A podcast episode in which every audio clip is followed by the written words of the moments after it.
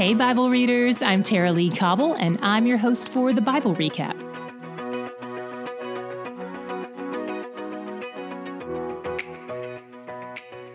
One day, Jesus is preaching a public sermon about trusting God and not man, about God's provision, when he gets heckled by a man in the audience who appears to have totally missed the point.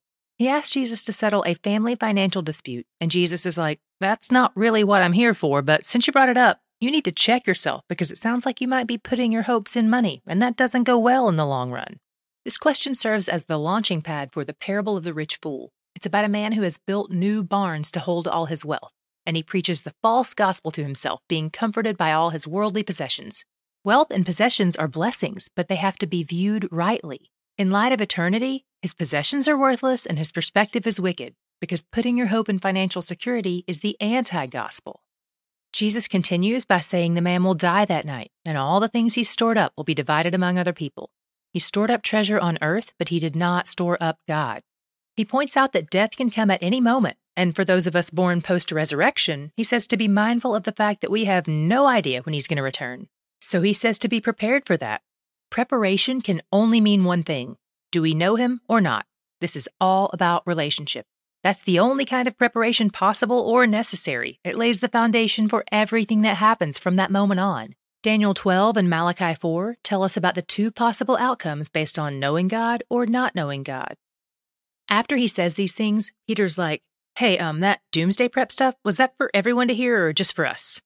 Peter's starting to understand that sometimes Jesus speaks differently to his kids than to outsiders.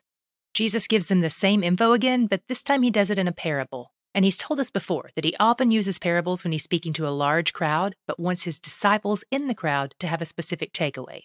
So, by speaking in a parable, that almost seems like an answer to Peter's question already. Then the parable talks about a servant who is supposed to feed the master's other servants, and later, Jesus instructs Peter to feed his sheep. When we connect those little bits of information, it seems like Jesus' answer to Peter's question was, This is just for you guys. Then he answers a little more clearly and says, the more information you have, the more responsibility you have. While this is a kind of broad answer that could apply to everyone, it seems like Jesus is saying that by knowing and walking with him daily, the apostles have more responsibility than the others. He will demand a lot of them. Chapter 13 opens with a story that seems odd at first because we don't have much of the backstory on it. But here's what scholars have pieced together Pontius Pilate is the Roman governor appointed to run things in Judea, and apparently, there were some Jews from Galilee who went to Jerusalem to offer sacrifices, and Pilate had them killed. The people tell Jesus about how this has just happened, and he asks them, Do you think this happened to them because they were worse than everyone else, so this is a punishment for their sins? Then, before they have a chance to answer, he says, No, that's not how things work. He even talks about a parallel account of mass death where a tower fell over and killed 18 people.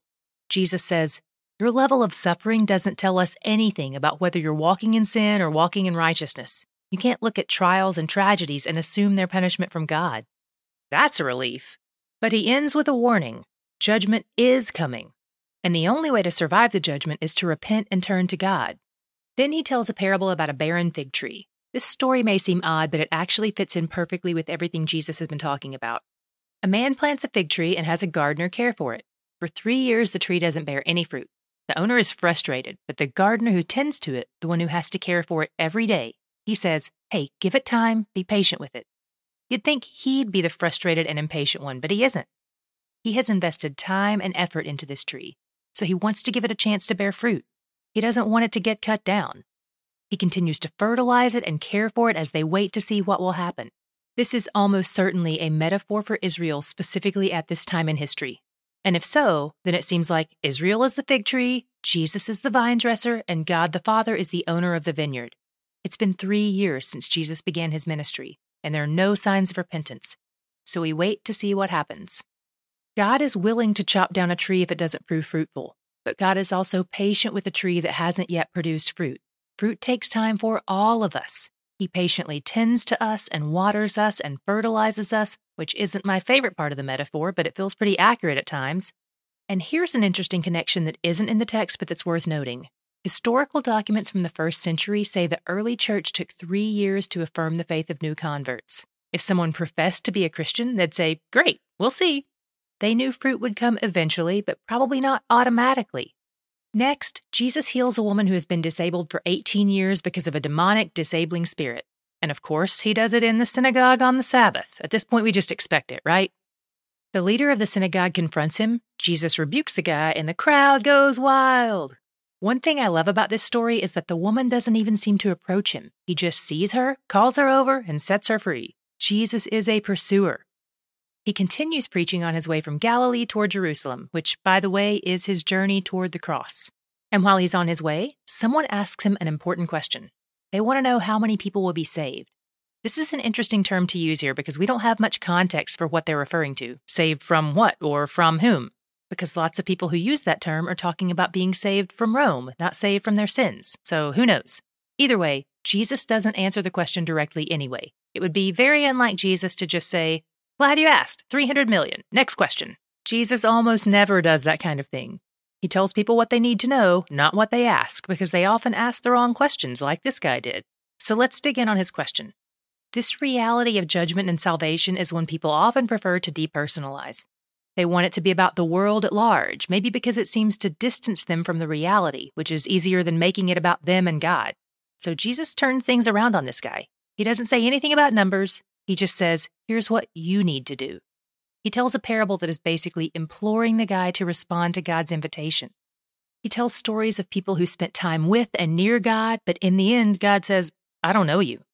Jesus says there will be people from all over the world who are in the kingdom, and that lots of them might be surprising because it's not about your race or nationality or what you do, it's about who you know. As Jesus continues on his journey, some Pharisees tell him that King Herod wants to kill him, they're either trying to keep Jesus away with death threats, or it's possible there are a few of the Pharisees who aren't hostile toward Jesus. Jesus sends them back to Herod with this message I've got work to do, but I'm heading your way. I have to die in Jerusalem after all. I want to shower Jerusalem with love, but the people there reject me. I'll be there soon, though, and when I do come, the people will greet me by saying, Blessed is he who comes in the name of the Lord. By the way, with this last sentence, Jesus is prophesying Palm Sunday. We'll read about that soon. What was your God shot today? There's a lot of warning about judgment in these pages, and if you're someone who doesn't know Jesus, that's really important to hear. It's important for believers to hear too, because it reminds us to share the gospel, to tell others who don't know him about the joy and beauty of who he is. But the thing that was heavy on my heart for all of you when I was researching this was that I know some of you will leave today's reading more terrified of judgment than in love with Jesus. You may worry that you haven't crossed all your T's and dotted all your I's. What if you're one of the ones he says, I never knew you to? It's definitely important to evaluate ourselves. Peter and Paul both encourage believers to check their hearts to make sure they're in the faith. That's in Corinthians 13 and 2 Peter 1.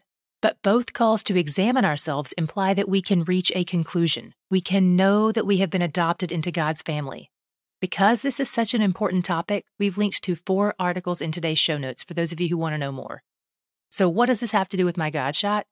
In chapter 12, Jesus is talking to his disciples, and he's telling them all the reasons they don't need to be anxious, because their Father is attentive to their every need.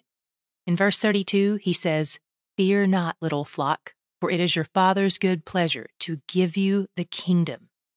God delights to give good gifts to his kids, and there's no greater gift than a relationship with him. He's where the joy is. Do you have a friend or family member who is deaf? We're excited to share that the Bible Recap is now available in American Sign Language, and we would love for your deaf friends or family members to join us. We publish each day's recap video to our ASL Facebook group. You can either search Facebook for the Bible Recap in ASL or click the link in today's show notes. The Bible Recap is brought to you by D Group, discipleship and Bible study groups that meet in homes and churches around the world each week.